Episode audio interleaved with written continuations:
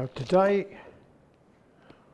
I want to begin to look at the book of the prophet Hosea. Um, as the Lord permits, we'll probably do three sermons. Uh, the first one today is really dealing with the personal details of Hosea and the significance that they have. Um, Now, one of the things that it's going to be important for us to understand is that when we talk about Israel in the book of Hosea, we're not talking about the whole, um, all the children of Israel. We're talking about the northern kingdom. That's... Huh? It's not going to work. It worked at home. Nice. Here we go. There we are. So all the green is Israel. And all that other colour is Judah. Uh, Judah still has the capital, Jerusalem. Israel's capital is Samaria. Uh, Israel is, occupies both sides of the Jordan.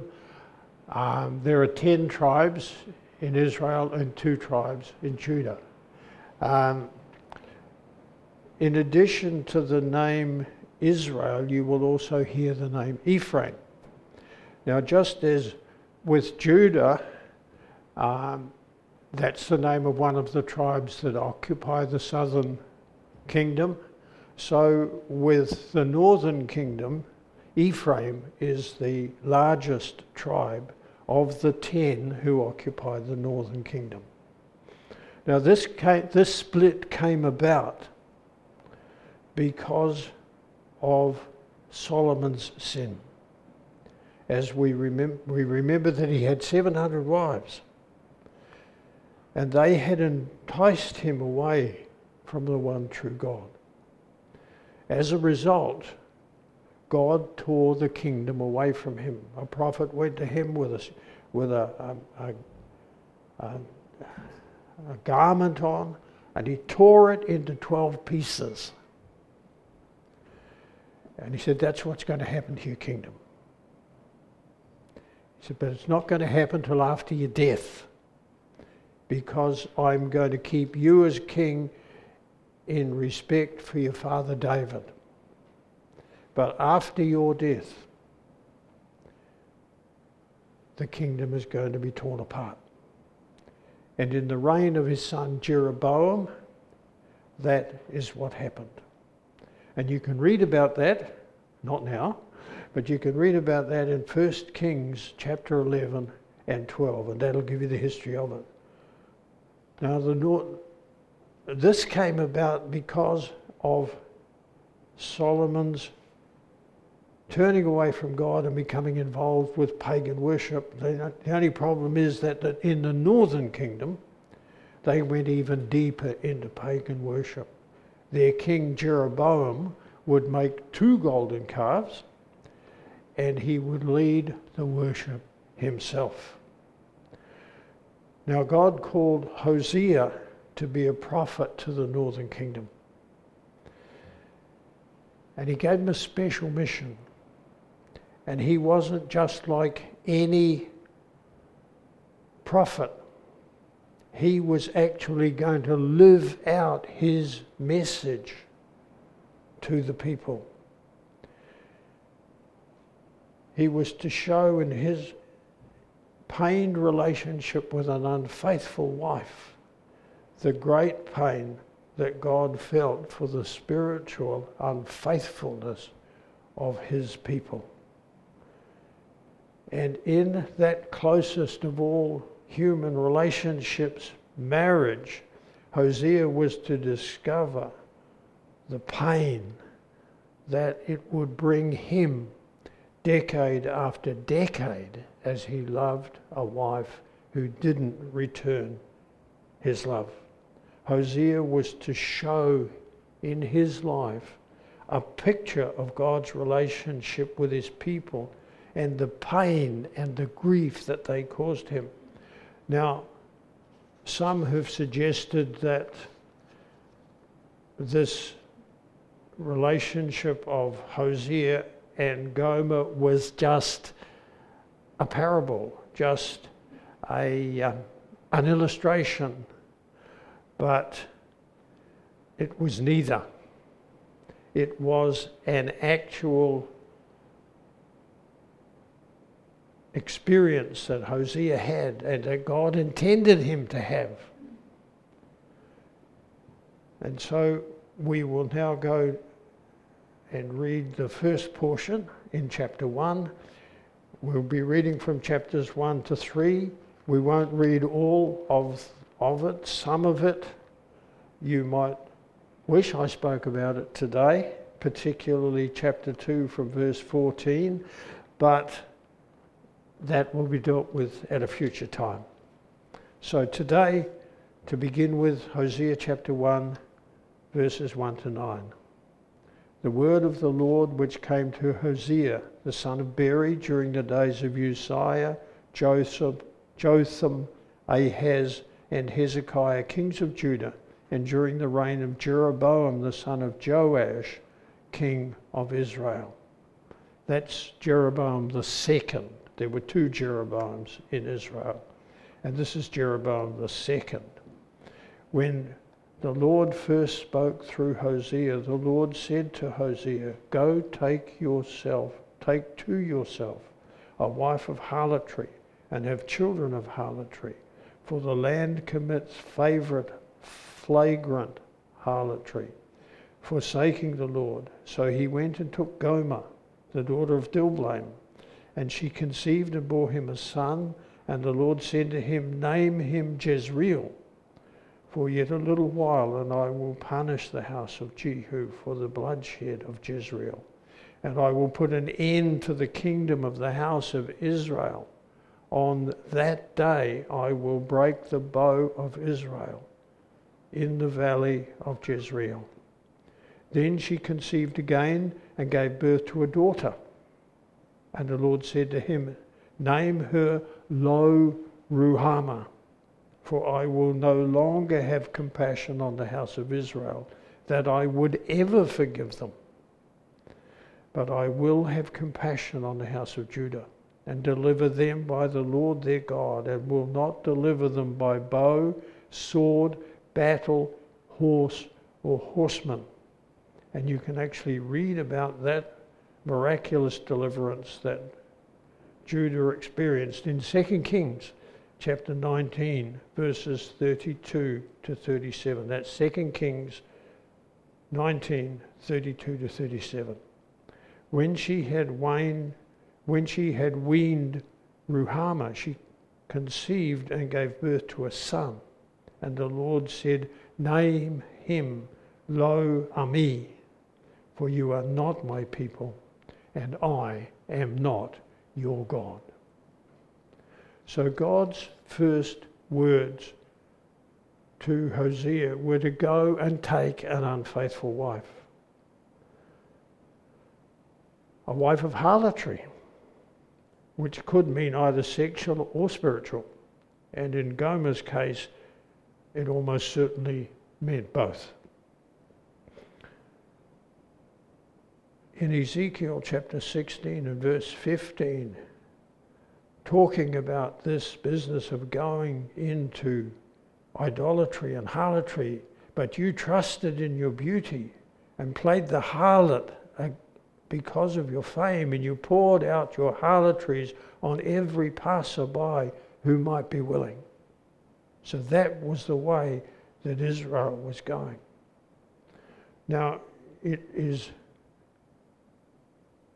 probably unlikely that Gomer was unfaithful at the time of the of the marriage. Uh, in the N I V, it says, instead of a wife of harlotry, it says one who's promiscuous. And in the N A S B, we have inclined to infidelity. So while she may not have been like that at marriage. The seeds were there, and she would go that way. And Hosea obeyed God's command. He took Gomer. And as is the case in the Jewish culture, names mean something. And Gomer's name meant completed, fully, so she was or would become fully given over to harlotry. In another, in a Bible dictionary that I saw, it translated it consume, consummate wickedness. She turned wickedness into an art. Her father was Diblaim, and his name means given over to sensuality. So she started with a bad example, and she went on from there. Chapters, chapter one, verses three to nine, she bore three children, two sons and a daughter. And as was common with prophets in those days, God told him what names to give them. So as we have read, the, the first boy was Jezreel, which means God will scatter. Actually, it has two meanings depending upon the context. Because if you think of the case of the parable of the sower, the, in the first instance, the seed was scattered over the path, and the birds came and, and ate it up. It was gone, it was lost. It produced nothing. But in the fourth example in the parable, the seed was sown into the good soil. So God can scatter and God can sow. And in the case of his earthly people, he has scattered them, but he will sow them again. There is a future for the people of God. These three names were judgments on Israel for their idolatry and their apostasy. So now we go to chapter two. And we'll read the first thirteen verses of chapter two. Say to your brothers, Ami, and your sisters, Ruhamah, contend with your mother. Contend, for she is not my wife, and I am not her, her husband. And let her put away her harlotry from her face, and her adultery from between her breasts, or I will strip her naked and expose her, as on the day when she was born. I will also make her like a wilderness, make her like desert land, and slay her with thirst, and I will have no compassion on her children, because they are children of harlotry. For their mother has played the harlot. She who conceived them has acted shamefully, for she said, I will go after my lovers who gave me my bread and my water, my wool and my flax, my oil and my, my drink. Therefore, behold, I will hedge up her way with thorns, and I will build a wall against her so that she cannot find her path. She will pursue her lovers, but she will not overtake them. She will seek them, but will not find them. Then she will say, I will go back to my first husband, for it was better for me then than now. For she does not know that it was I who gave her the grain, the new wine, and the oil, and lavished on her silver and gold, which they used for Baal. Therefore I will take back my grain at harvest time, and my new wine in its season. I will also take away my wool and my flax, given to cover her nakedness, and then I will uncover her lewdness in the sight of her lovers, and no one will rescue her out of my hand. I will also put an end to all her gaiety, her feasts, her new moons, her Sabbaths, and all her festal assemblies. I will destroy her vines and fig trees. on which she said, "These are my wages, which my lovers have given me, and I will make them a forest, and the beasts of the field will devour them. I will punish her for the days of the Baals, when she used to offer sacrifices to them, and adorn herself with earrings and jewelry, and follow her lovers, so that she forgot me, declares the Lord." Now, in this portion that we've just read, there's two things going on. There's, there's an earthly message of Hosea dealing with his unfaithful wife, and at a higher level, there is God dealing with his unfaithful people. And there's a lot of poetic imagery in these, in these revelations. Hosea's relationship had deteriorated so much that they were no longer talking, and probably they weren't even living together anymore. The children were commanded to take a message to her, and they were obviously old enough to do it. We notice that it's Ami who is asked to go and speak to his mother, and she's the youngest of the three. Now, in the Jewish culture, once again, um, when a boy reached the age of thirteen, he was considered an adult.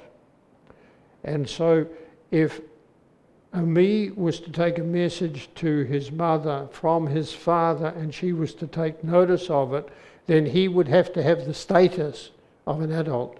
He would have to be able to say to her, and she would have to take notice of what he was telling her.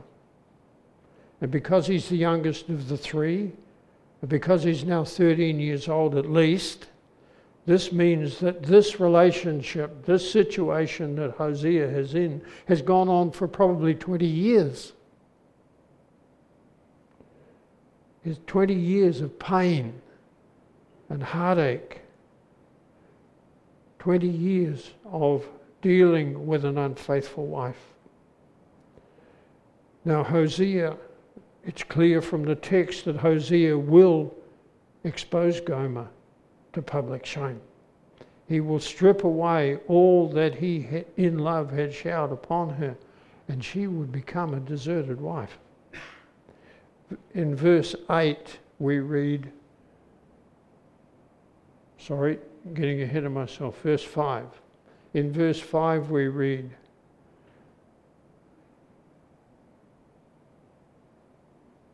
"For she said, I will go after my lovers, who gave me my bread and my water, my wool and my flax, my oil and my drink." She thought that these men she was going after were the ones who were supporting her.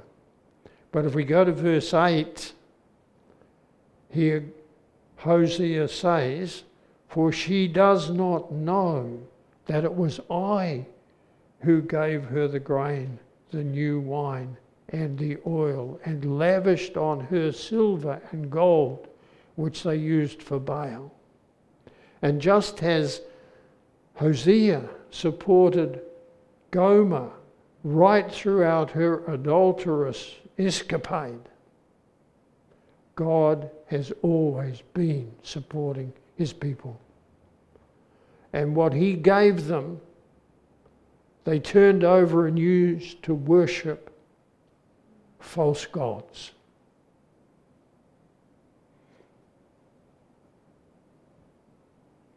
Verse, thirty, verse eleven to thirteen.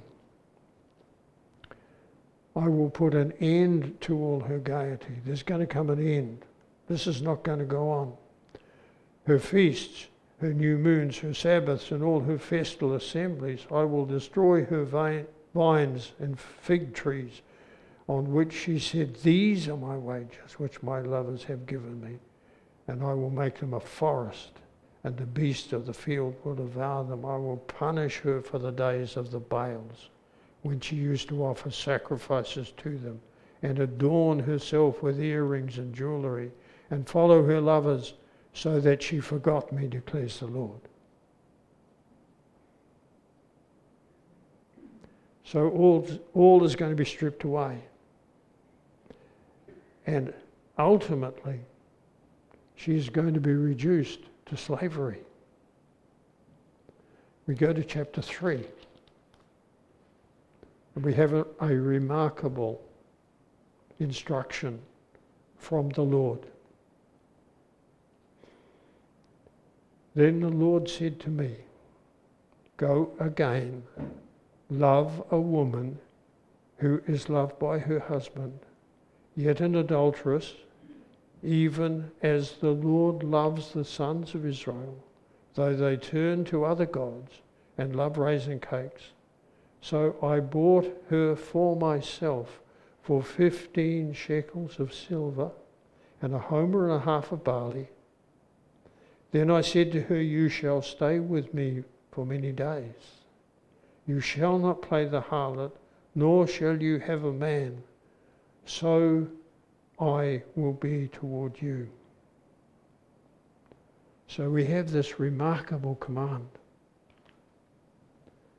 After all this pain and heartache that Hosea had experienced, and perhaps the bitterness that had built up in his own heart as a result, but over and above all of that, over and above the hurt, over and above the bitterness, was an ongoing love for this woman.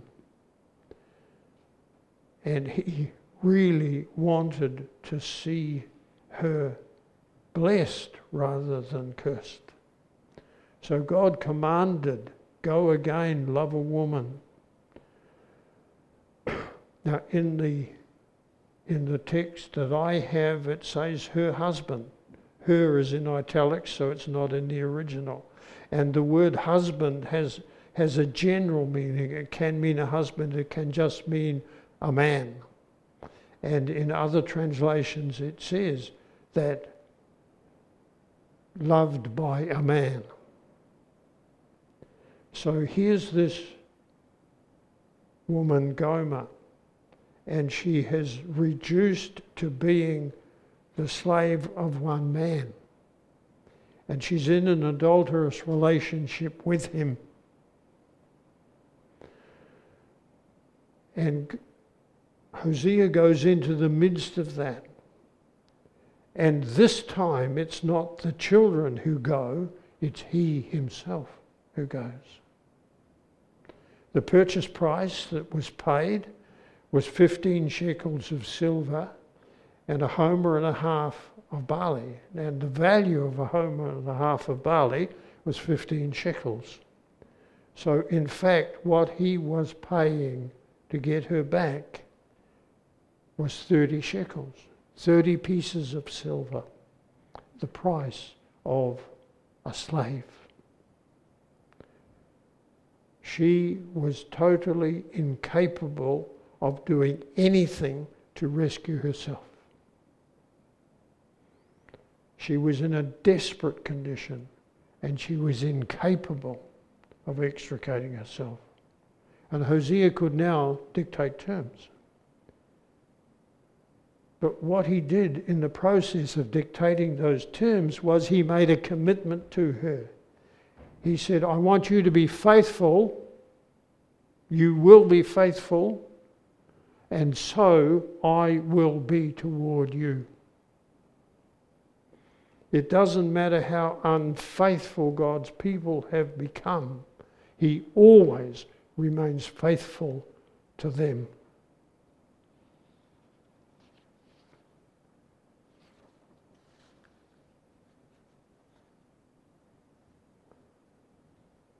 So we want to look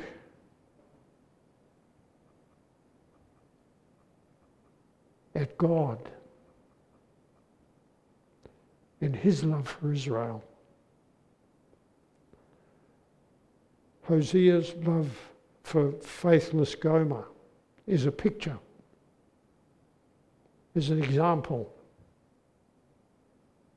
As we said, it's not a parable. It's something that actually that actually happened.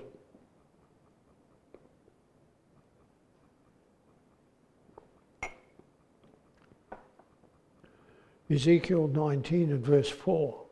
Remember, you yourself, you yourselves have seen what I did to the Egyptians, and how I bore you on eagle's wings and brought you to myself. That's why it's suggested that Gomer was probably not promiscuous at the time of the marriage, because when God called his people out of Israel, they weren't bound down with pagan worship then. That came later. We go to Hosea chapter eleven, verses one to four, and here's a lovely picture.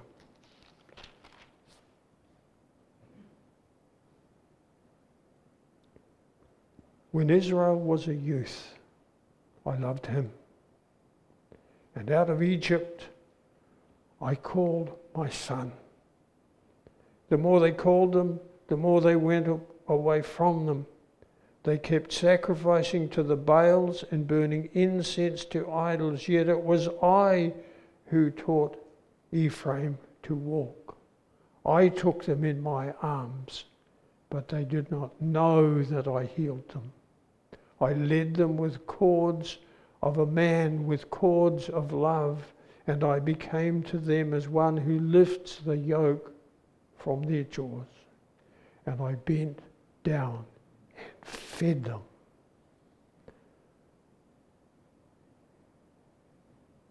How our God loves us. How God loves his wayward people. In Leviticus nineteen and four, he said, do not turn to idols or make for yourselves molten gods. I am the Lord your God.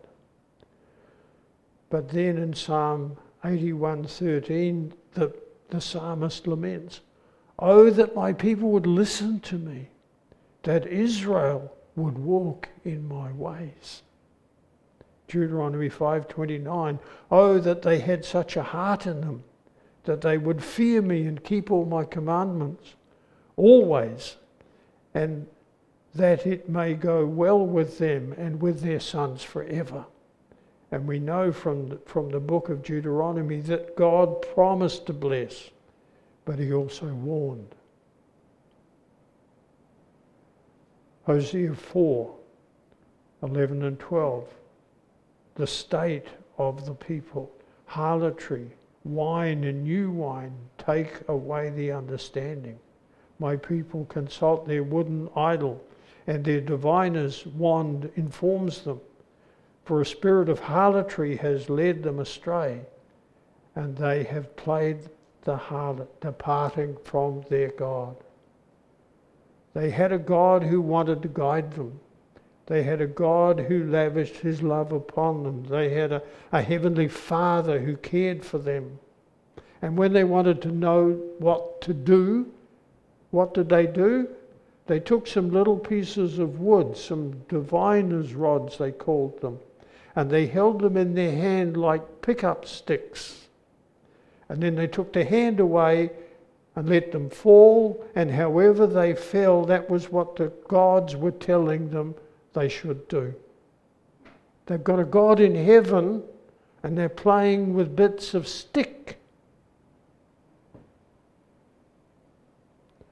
Hosea five and four, their deeds will not, al- will not allow them to turn, to return to their God, for a spirit of harlotry is within them, and they do not know the Lord. That's how desperate they become, that it was ingrained in them. It was ingrained in them. They were totally given over. And this condition can't go on. Hosea nine and seventeen, my God will cast them away because they have not listened to him, and they will be wanderers among the nations. Hosea eleven and five, they will not return to the land of Egypt. They will not go back into slavery in Egypt, but Assyria, he will be their king, because they refused to return to me. Hosea was the other prophet to the northern kingdom, and in chapter five twenty-seven he said this: "Therefore I will make you go into exile beyond Damascus, says the Lord, whose name is the God of hosts." And we read the, the, the historical record in Second Kings, in chapter seventeen and verse six, in the ninth year of Hosea, the last king of Israel, the king of Assyria captured Samaria, the capital of Israel, and carried Israel away into exile to Assyria, and settled them in Halah and Habor on the river Gozan, and in the cities of the Medes. They now had to live among people who lived just like them, who would not respect them, not give them any credit at all. And we, re- in fact, what happened in seven twenty-two B C, the ten tribes of the northern kingdom were taken into captivity. And unlike Judah, they would not return after a short exile. Many of their descendants are still dispersed throughout the world today. So what are we to learn from this? What is the message of the prophet Hosea for us? God loves his people. God loves us much more than we realize. And we, to be assured of that, we only have to look at the death of our Lord Jesus on the cross. God was deeply affected by the sin of his people, the sin of his children. He's deeply affected right from the f- earliest history of mankind. That has been the case. We can read in Genesis chapter six.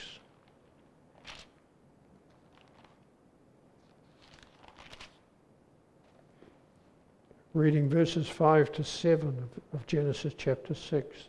"Then the Lord saw that the wickedness of man was great on the earth, and that every intent of the thoughts of his heart was only evil continually. The Lord was sorry that he had made man on the earth, and he was grieved in his heart." The Lord said, "I will blot out man whom I have created from the face of the land, from man to animals to creeping things and to birds of the sky, for I am sorry that I have made them."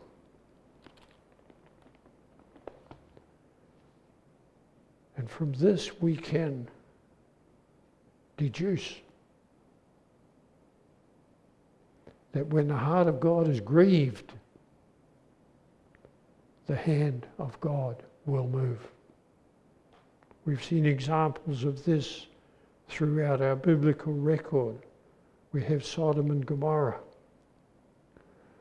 We have both Israel and Judah banished.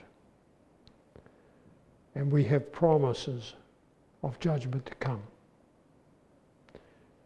We need to commit ourselves to him, to commit our hearts and lives to him, to seek ways to please him, to seek the guidance of his blessed Spirit to show us the way. We need to spend time in his word. We need to spend time in prayer. We need to spend time memorizing his word.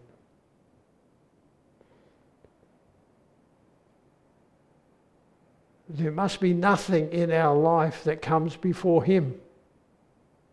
No person, no thing, no practice, no interest, no hobby, no nothing should come between us and our God. He must be our all in all. I pray, God, that He is that for you. Let us pray. Our Father, we thank you for your precious word. We thank you, Lord, for the example of the love that you have for your people shown in the life of Hosea. Lord, just like Gomer, we have pained you the way she pained Hosea. Lord, we just commit our way to you and pray, Father, that from here on we will not bring grief to you, that we will be faithful to you to our last breath. Amen.